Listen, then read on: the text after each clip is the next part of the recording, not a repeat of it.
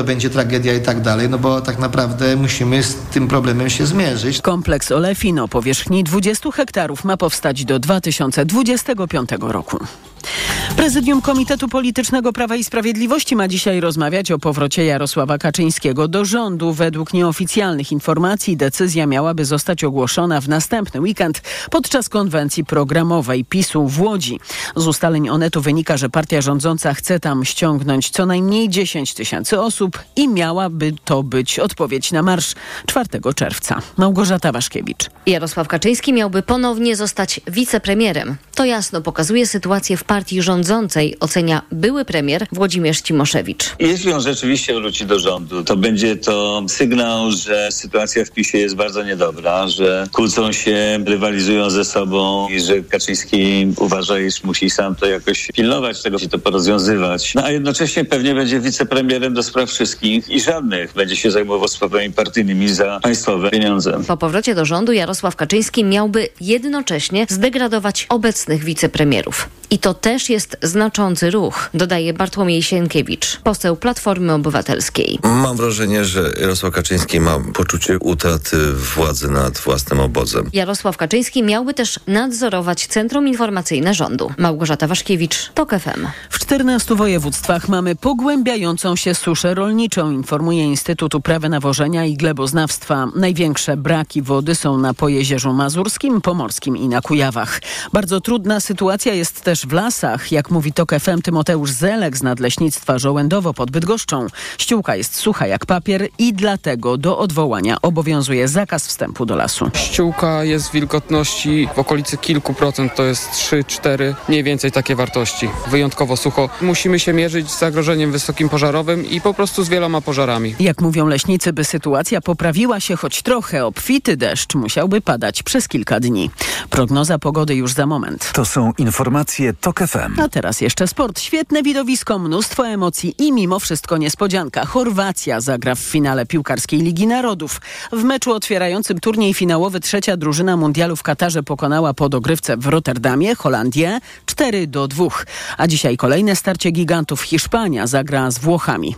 Michał Waszkiewicz. Kibice w Rotterdamie dwukrotnie byli w euforii. Najpierw w trzydziestej czwartej minucie, gdy do siatki na jeden zero trafił Daniel Malen. Potem w ostatnich sekundach spotkania, gdy Noah Lang trafił na dwa do dwóch, bo Chorwacja prowadzili do dziewięćdziesiątej minuty dwa do jednego, ale w dogrywce brązowi medaliści Mistrzostw Świata pokazali klasę. Najpierw do siatki trafił Bruno Petković, a w końcówce wynik meczu ustalił Luka Modrić, wykorzystujący rzut karny. Chorwacja zagra w finale z Hiszpanią lub Włochami. Ten mecz dziś w Enschede. Trener Hiszpanów Luis de la Fuente podchodzi do meczu śmiertelnie poważnie. Nie dopuszczamy do siebie myśli o porażce. Nas interesuje tylko i wyłącznie awans do finału. Podejdziemy do tego meczu tak, jakby nasze sportowe życie miało się skończyć jutro. Początek drugiego półfinału o dwudziestej czterdzieści pięć. Michał Waszkiewicz, T O K F M. A najbliższe informacje T O K F M o dwunastej dwadzieścia.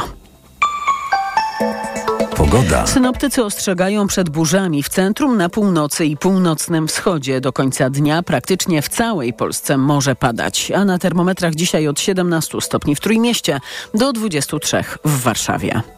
Radio T O K F M. Pierwsze radio informacyjne. A teraz na poważnie. sześć po dwunastej, Mikołaj Lidzut, witam Państwa. A gościem programu jest Tadeusz Białek, prezes Związku Banków Polskich. Dzień dobry. Dzień dobry, panie redaktorze, dzień dobry Państwu.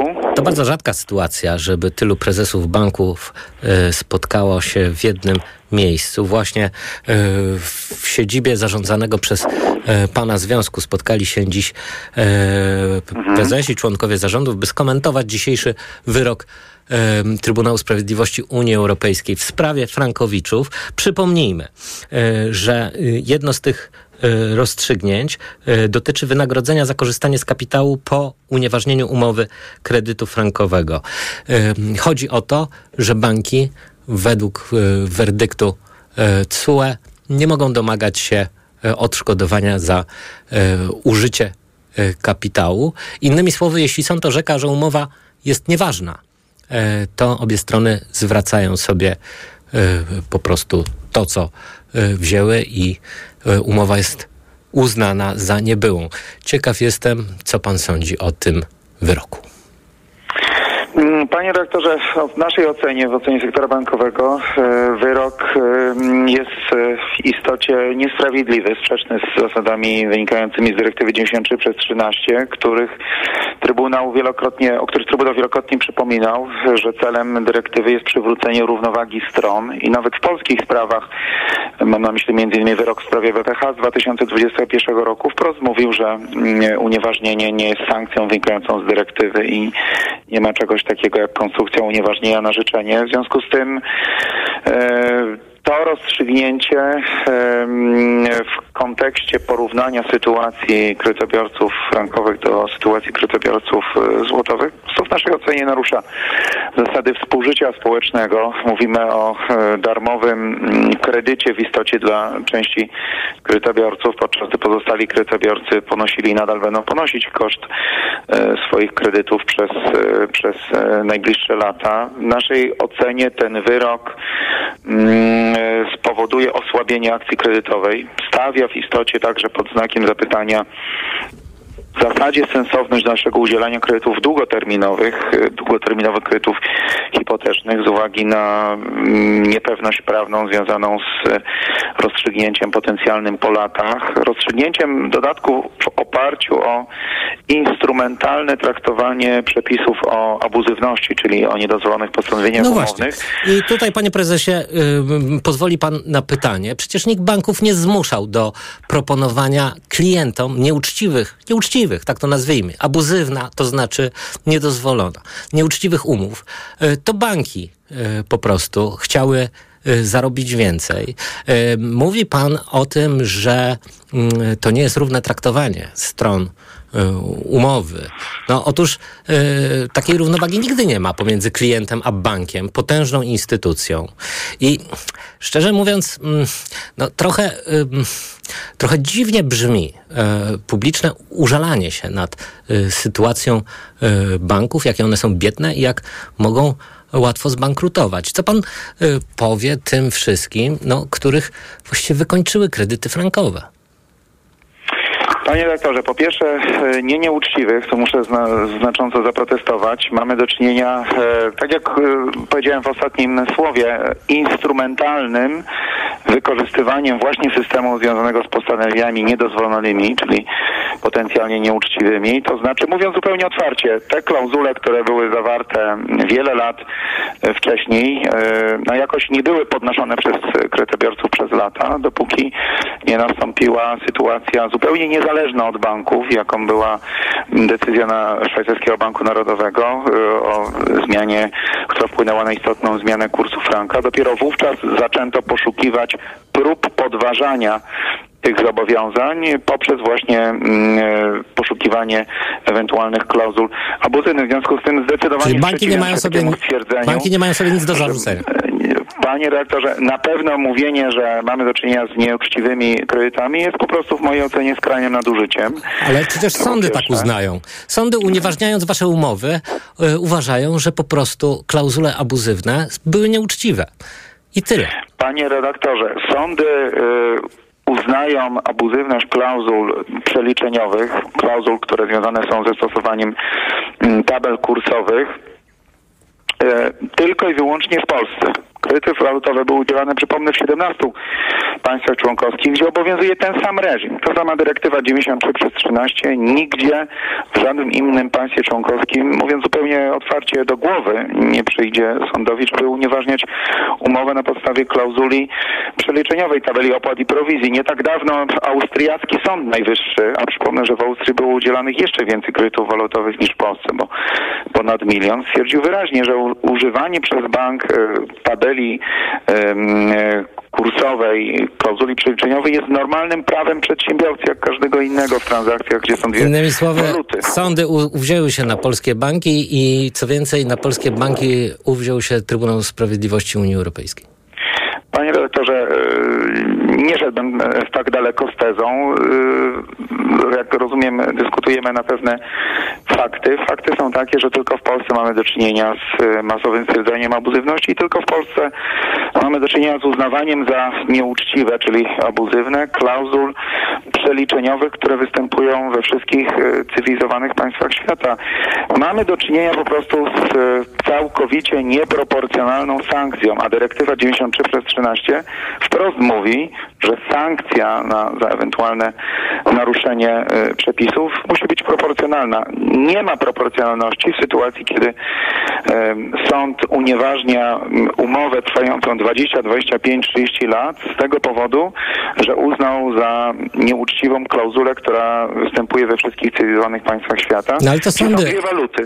Ale to sądy orzekają, co jest sprawiedliwe, a co niesprawiedliwe, a nie strony konfliktu. A banki są stroną.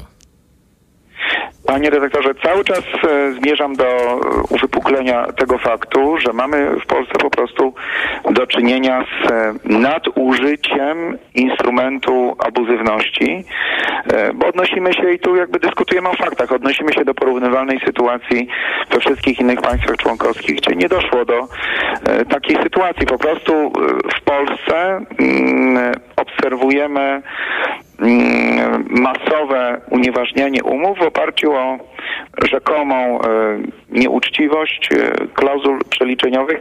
Dlaczego nikogo nie dziwi pójście do kantoru, gdzie no też przecież właściciel kantoru stosuje swoje klauzule przeliczeniowe. Mało tego, nikogo nie informuje. Banki informowały bardzo szczegółowo wszystkich. Chodzi o to, że ryzyka. Mogę pójść do jednego kantoru, do drugiego, a w przypadku umowy frankowej klient nie miał wyboru, jeśli chodzi o tabelę przeliczeniową. Banki stosowały spready według własnego uznania i to jest nieuczciwe. Panie redaktorze, i znów z tą tezą nie mogę się zgodzić, dlatego że w dwa tysiące jedenastym roku zmieniono prawo bankowe, przypomnę, w taki sposób, że klient mógł przynieść walutę na spłatę raty kredytowej właśnie z przysłowiowego kantoru. Nie miał żadnego obowiązku korzystania z tej waluty i ze spreadu, który bank stosował w zakresie spłaty swego zobowiązania walutowego.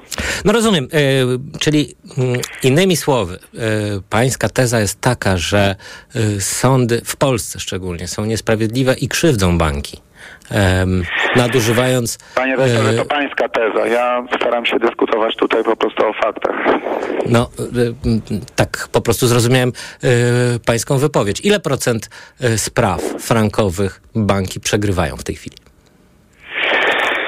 Panie redaktorze, no, linia orzecznicza w tej materii jest y, powszechnie znana. Ta linia orzecznicza w tej chwili jednoznacznie y, jest na korzyść klientów, właśnie ze względu wszystkich tych okoliczności, o których już y, przed chwilą mówiłem. W związku z tym y, my poszukując jakiegoś rozwiązania y, o charakterze kompromisu, dlatego w tej chwili staramy się bardzo mocno promować rozwiązania ugodowe, promując zresztą ugody jako rozwiązanie lepsze niż proces. Myślę, że mieliście Państwo okazję już się z elementami tej kampanii dość powszechnej zapoznać i uważamy, że jest to rozwiązanie po prostu sprawiedliwe. Wszystkie banki proponują ugody, bo y, ja się szczerze mówiąc nie spotkałem jeszcze z y, propozycjami ugody, chyba poza jednym bankiem. Panie redaktorze, no to myślę, że warto by było prześledzić w rozmowach z klientami, jakie są fakty w tej materii. Wszystkie banki proponują rozwiązania ugodowe. Ale skąd? Ugodowe. Ja jestem klientem banku, który nigdy w życiu nie zaproponował mi ugody i nawet na pytanie sądu odpowiedział, że bank takiej oferty nie ma. Panie redaktorze, jeszcze raz podkreślam, na obecną chwilę wszystkie, bez wyjątku, wszystkie banki frankowe proponują rozwiązania ugodowe. Oczywiście wdrażanie tych rozwiązań ugodowych nie odbywało się jednego dnia we wszystkich bankach od razu. Te rozwiązania ugodowe były wdrażane najpierw przez większe banki uniwersalne, mające większe możliwości do dużej operacji logistycznej, jaką było przygotowanie banku do oferowania ugód na masową skalę. Na końcu do tego hmm, peletonu, można powiedzieć, dołączyły najmniejsze banki, w tym takie banki, które pozostały w Polsce wyłącznie z portfelem frankowym, więc jeśli znów mówimy o faktach, na dzień dzisiejszy wszystkie banki oferują rozwiązanie ugodowe. Bardzo dziękuję. Tadeusz Białek, prezes Związku Banków Polskich, był gościem Państwa i moim. Bardzo dziękuję, Bardzo dziękuję. A Państwa zapraszam na informacje. A teraz na poważnie. Autopromocja. Dołącz do subskrybentów T O K F M Premium. Słuchaj swoich ulubionych audycji i podcastów T O K F M, których nie usłyszysz na naszej antenie. Słuchaj wygodnie, gdziekolwiek jesteś. Zawsze, gdy masz na to ochotę. Wykup dostęp do T O K F M Premium. Zapłać sto pięćdziesiąt złotych i korzystaj przez cały rok. Szczegóły oferty znajdziesz na tok f m kropka p l. Autopromocja. Reklama. Let's go! Red Friday w Mediamarkt. Letnia edycja Black Friday. Notebook Acer Aspire za dwa tysiące sto dziewięćdziesiąt dziewięć złotych. Taniej o dwieście złotych. Najniższa cena z trzydziestu dni przed obniżką dwa tysiące trzysta dziewięćdziesiąt dziewięć złotych. A pralka Beko za tysiąc dwieście czterdzieści dziewięć złotych. Taniej o dwieście pięćdziesiąt złotych. Najniższa cena z trzydziestu dni przed obniżką tysiąc czterysta dziewięćdziesiąt dziewięć złotych. Mediamarkt. Gotowi na wakacje? No to jedziemy. Wyznaczam trasę. Droga będzie kręta i górzysta. Oj, niedobrze. Dla zachowania komfortu podróży kup dzieciom Lokomotiv. Lokomotiv to sprawdzone i bezpieczne rozwiązanie na podróż z dobrym samopoczuciem. Dzieci czują się dobrze i nie są senne. Z Lokomotivem bezproblemowo dotarłeś do celu. Pastelki do ssania oraz suplementy diety, drażetki i syrop już dla trzylatków. Lokomotiv. Niezastąpiony w czasie podróży. Wyciąg z kłącza imbiru pomaga utrzymać komfort lokomocyjny. Aflofarm. Tak? Słucham. Z tej strony Hubert Urbański. Twój przyjaciel potrzebuje pomocy z pytaniem o inflację.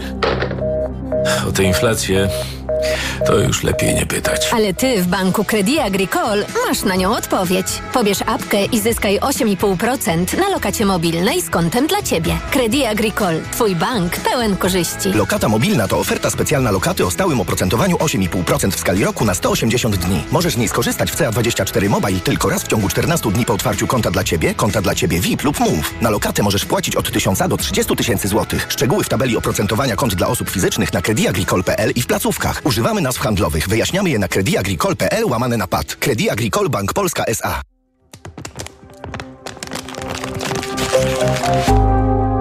W muzyce każdy dźwięk ma znaczenie.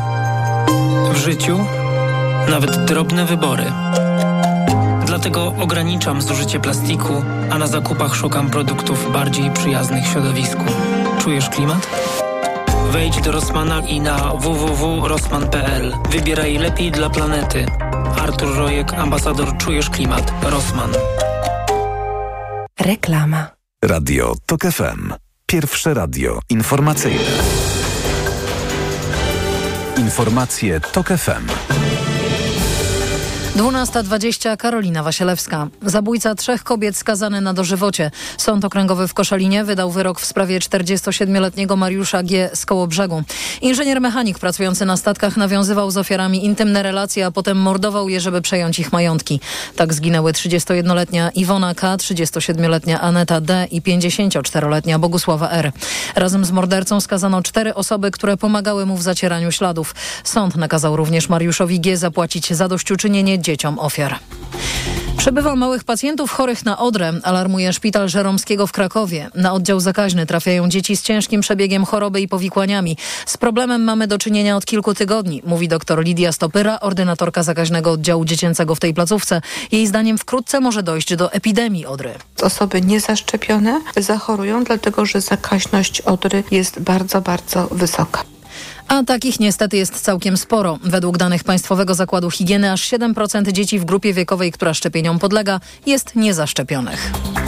Dyrektor generalny Międzynarodowej Agencji Energii Atomowej przybył do Zaporoskiej Elektrowni Atomowej. Ma między innymi ocenić bezpieczeństwo siłowni po wysadzeniu zapory na Dnieprze tworzącej zbiornik, z którego czerpana jest woda do chłodzenia jej obiektów. Teren zakładu na południu Ukrainy jest pod okupacją Rosji. Podczas wizyty wymieniony zostanie personel agencji, której misja stale przebywa w elektrowni. Zwiększy się także liczba członków misji z czterech do sześciu. Boris Johnson jako premier świadomie wprowadzał w błąd brytyjski parlament. Wynika z raportu Izby Gmin. Chodzi o wypowiedzi byłego szefa rządu na temat przyjęć w jego siedzibie na Downing Street. Johnson zapewniał, że jego goście przestrzegali obowiązujących wtedy w Wielkiej Brytanii obostrzeń covidowych.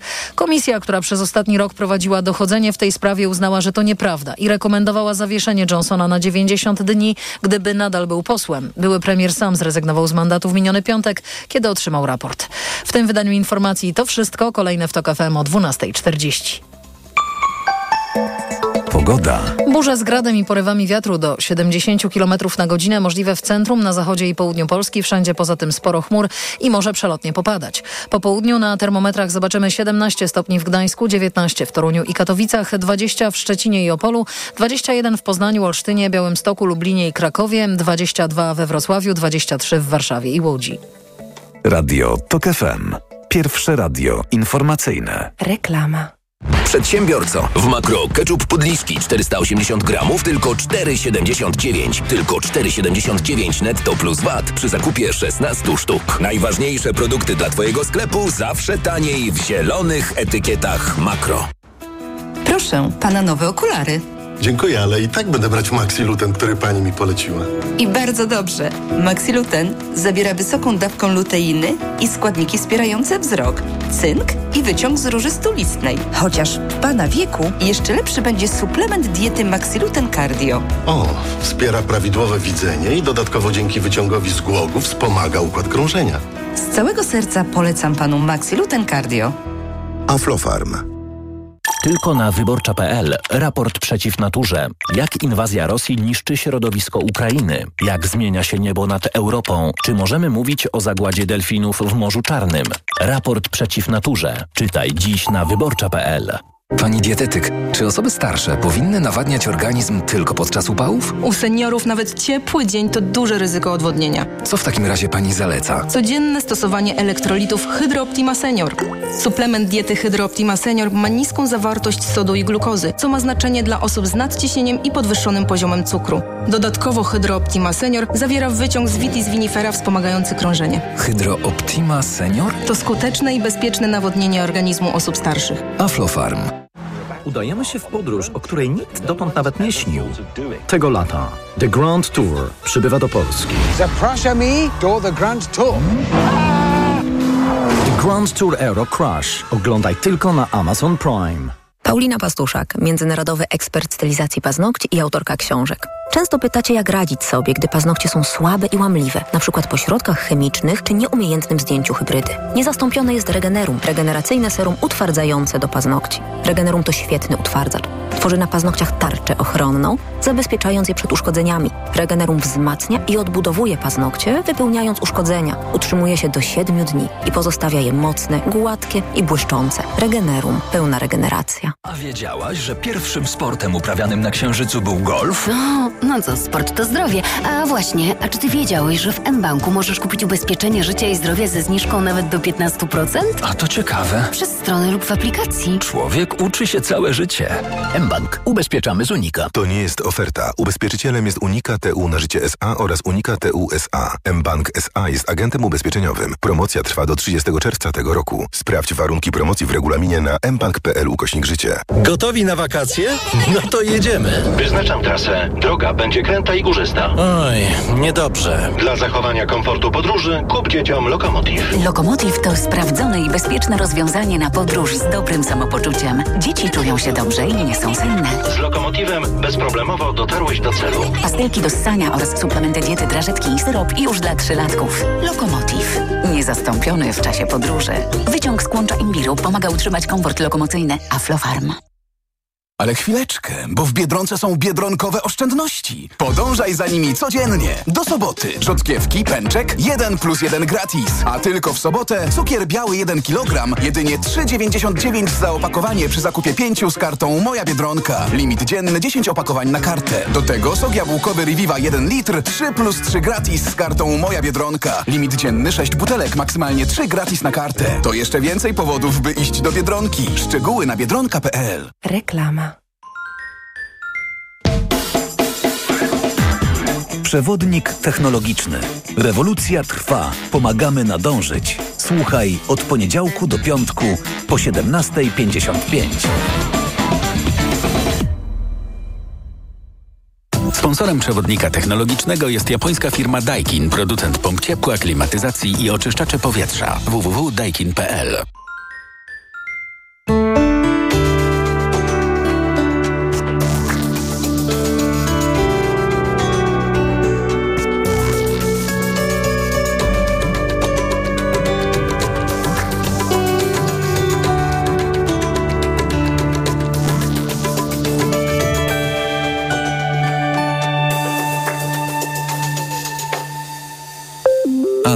biznes na poważnie.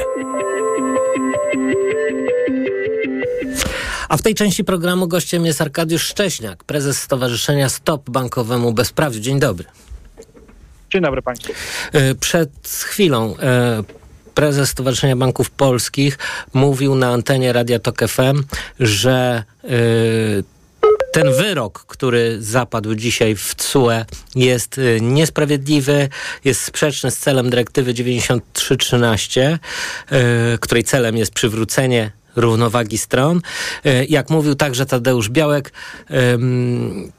stawia pod znakiem zapytania sens udzielania kredytów długoterminowych w związku z ryzykiem abuzywności umów. Chciałbym najpierw prosić pana, żeby pan się odniósł do tych słów prezesa Stowarzyszenia Banków Polskich. Nie wiem, czy mnie słychać? Tak, teraz słychać. Mam nadzieję, że mnie słychać, tak. Bo warunki w tym budynku Trybunału to jest ogromne, nie są łatwe, jeżeli chodzi o połączenia internetowe. W każdym razie, jeżeli chodzi o wypowiedź pana prezesa Białka, który od niedawna jest prezesem Związku Banków Polskich, no ale jest w związku i myślę, że pamięta tą sytuację, kiedy to my jako kredytobiorcy na początku chcieliśmy rozwiązania systemowego na zupełnie innym poziomie i tłumaczyliśmy im, że właśnie tak jak się wydarzyło teraz, że tak mówi prawo europejskie i to nie jest zdziwienie dla nikogo, nie jest zdziwienie dla Komisji Europejskiej, dla Rzecznika Praw Obywatelskich, dla Rzecznika Finansowego, to jest tylko zdziwienie dla sektora bankowego. Prezes Białek mówił także, że tylko polskie sądy wydają tak korzystne dla konsumentów wyroki i orzekają o abuzywności zapisów, niektórych zapisów umów kredytowych. W innych krajach Unii Europejskiej, jak twierdzi prezes, które także udzielały kredytów denominowanych w, we frankach szwajcarskich, takich spraw nie ma. To nie jest prawda. My spra- mamy sprawę z Chorwacji, gdzie były takie sprawy podważane przez Sąd Najwyższy. Ja wiem, do czego odnosi się pan prezes Białek. On się odnosi do spraw z Austrii, ale tam faktycznie część umów była zawierana dla osób, które faktycznie zarabiały w walucie, w której otrzymały ten kredyt, pomimo że to była dla nich waluta obca. I to jest trochę zupełnie inna sytuacja i tam, tam też konstrukcja przeliczania walut była inna. A takiego systemu, żeby bank dowolnie mógł stosować przelicznik kursu, czyli de facto sterować wysokością raty, to na taką skalę było tylko w Polsce. Przypomnę, że tych umów było, licząc jenę, euro i franki, to było blisko milion, jak podał, podała Najwyższa Izba Kontroli, a w innych krajach, na przykład Chorwacja, to jest trzydzieści tysięcy. Tak więc skala w Polsce jest nieporównywalnie większa, dlatego też można powiedzieć, że ta sprawa stała się głośniejsza niż te sprawy w innych państwach, gdzie faktycznie bardzo często wyrok Sądu Najwyższego potrafił tą sprawę rozwikłać, bo ona nie dotyczyła aż takiej rzeszy ludzi. No właśnie, jakoś trudno, wydaje mi się, w, nam, zwykłym obywatelom, wzbić się na współczucie w stosunku do banków, no bo w takiej umowie pomiędzy bankiem, potężną instytucją finansową, a klientem, no tej równowagi nigdy nie ma. To znaczy bank coś proponuje yy, i możemy to przyjąć albo nie. Właściwie yy, negocjacji nie ma. Yy, ja chciałem pana zapytać, yy, właściwie skąd się wzięły te y, abuzywne, innymi słowy nieuczciwe umowy y, proponowane y, klientom y, w Polsce. Czy to wynikało z chciwości banków, czy y, tak jak y, tłumaczą bankowcy, oni właściwie nie wiedzieli, że y, takich praktyk stosować nie wolno? Nie zgodzę się z tym, że nie wiedzieli. Pewne pisma krążyły w sektorze bankowym, część z nich my mamy dołączonego do pozwu przeciwko Skarbowi Państwa, który już szedł fazę, za chwilę wejdzie w fazę merytoryczną, więc w naszej ocenie ta wiedza jednak była i w naszej ocenie jednak zwyciężyła w pewnym momencie chciwość. To znaczy najpierw jeden bank zaczął stosować te umowy, no i inne zaczęły takie, miały poczucie, że tracą rynek, tak? No i tutaj banki tego nie przewidziały, że właśnie celem dyrektywy jest to, żeby nie było tak, że jeden nieuczciwy prowadzi do tego, że inni wchodzą również na rynek, tylko odwrotnie, że dążymy do tego najuczciwszego, czyli jeżeli sądy by szybko działały, to tak naprawdę te sprawy powinny być zakończone już pięć siedem lat temu. Ale ponieważ no, mieliśmy z tym problem z implementacją prawa unijnego w Polsce w zakresie ochrony konsumentów, no to te sprawy trwały tak długo, ale w zakresie prawa europejskiego się nic nie zmieniło i w dwa tysiące piątym roku banki musiały wiedzieć, jak interpretować dyrektywę z dziewięćdziesiątego trzeciego roku, która w Polsce weszła w życie w dwa tysiące pierwszym roku. Panie prezesie, przypomnijmy jeszcze naszym słuchaczom, co y, dla frankowiczów oznacza ten dzisiejszy y, werdykt, a właściwie dwa werdykty y, Trybunału Sprawiedliwości Unii Europejskiej. Pierwszy wyrok dotyczy, i myślę, że to ta bardziej kwestia interesuje rzeszę ludzi, bo jeżeli chodzi o pozwy przeciwko bankom za wynagrodzenie za korzystanie z kapitału, no to ja znam tylko jeden i to jest ten mój, który dzisiaj Trybunał rozstrzygał. A, ale jest rzesza kilkunastu tysięcy przynajmniej osób, które otrzymały od banku pozew e, o zwrot kapitału plus zapłatę za korzystanie z tego kapitału, potocznie zwane wynagrodzenie za korzystanie z kapitału. I te osoby otrzymały olbrzymie narzędzie w tej sprawie w sądzie, pokazując ten wyrok, cytując go w swoich pismach procesowych. No, polskie sądy mają obowiązek stosować wykładnie Trybunału Sprawiedliwości Unii Europejskiej, więc te pozwy w tym zakresie powinny być e, odrzucane.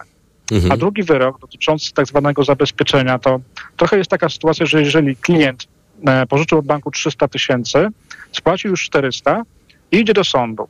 I sąd już na pierwszej, w pierwszym momencie widzi, że w jego ocenie ta umowa jest nieważna. No ale konsument mówi, że ta sprawa będzie trwała jeszcze pięć sześć lat, a dla niego te raty już ciążą i chciałby już tych rat nie płacić. I sąd w takiej sytuacji, jeżeli ma podejrzenie, że ta umowa jest nieważna, niezgodna z prawem, może wydać tak zwane zabezpieczenie, czyli klient nie płaci rat, bank nie może wypowiedzieć umowy i nie może wpisać do biura informacji kredytowej. Więc to jest tak jakby zostawione status, takie status quo. Klient już nie płaci więcej, dlatego że po prostu potem i tak ta kwota byłaby roszczeniem i dla banku by się wiązała dodatkowo z odsetkami. No tak, ale ym, sądy bardzo różnie y, reagowały y, dotąd na y, właśnie w, to, to wnoszenie przez klientów o zabezpieczenie, czyli o niestety tak, zawieszenie niestety tak, rat. I to w, właściwie było tak. bardzo... Ym, no, zależało w gruncie rzeczy od, od sędziego i jego widzimisię. Mógł y, uznać, mógł nie uznać. To jest zresztą postępowanie dwuinstancyjne, jak rozumiem.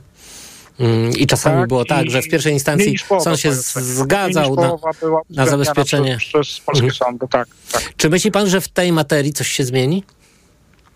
Czyli mam nadzieję, dlatego że... Yy, o ile sędziowie na przykład mogą e, mieć obiekcję, czy wyrok Trybunału Konstytucyjnego e, prawidłowo zastosował polską konstytucję e, i mogą mieć inne zdanie, to w przypadku wykładni prawa unijnego dokonania przez Trybunał oni są zobligowani do stosowania tej wykładni, czyli stosowania wyroku Trybunału.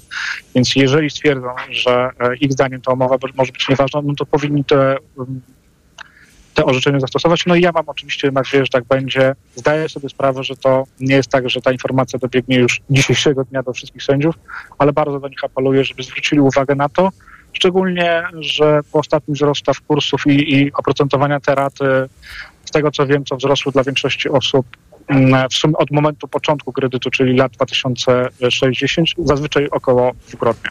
Mhm. No i jeszcze pytanie oczywiście typowo konsumenckie. Co mają zrobić wszyscy ci, którzy spłacili już swoje kredyty frankowe? Ci, którzy spłacili, również mogą iść do sądu.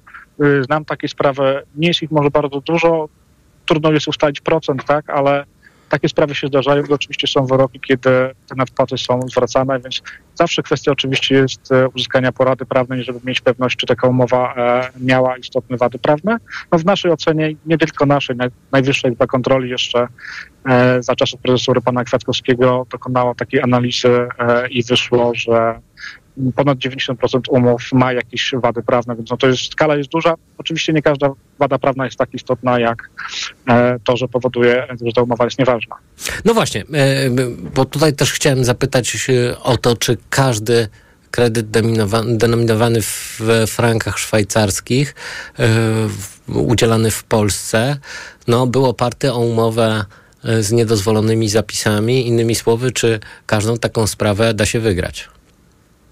E, ogólnie każda umowa, która zawiera e, warunek, że to bank decyduje o e, kursie wypłaty i o kursie, e, po jakim klient spłata to, te, te raty, no to rzeczywiście ma, ten, ma tą podstawową wadę. Tych wad jest oczywiście e, więcej, nie każda jest takiego kalibru, e, ale jedyne, co ja bym e, zawsze weryfikował i tutaj e, klient powinien być szczery e, z pełnomocnikiem, do którego idzie na poradę, że czy przypadkiem nie negocjował zapisów tej umowy, tak, więc jeżeli negocjował na przykład poszczególne zapisy umowy, to wiemy, że z bankiem jest bardzo trudno, ale jakieś pojedyncze sytuacje gdzieś tam w życiu mi się udało usłyszeć, że ktoś, komuś się udało coś wynegocjować, zazwyczaj przy dużo większych kwotach niż standardowe, powiedzmy, kredyty.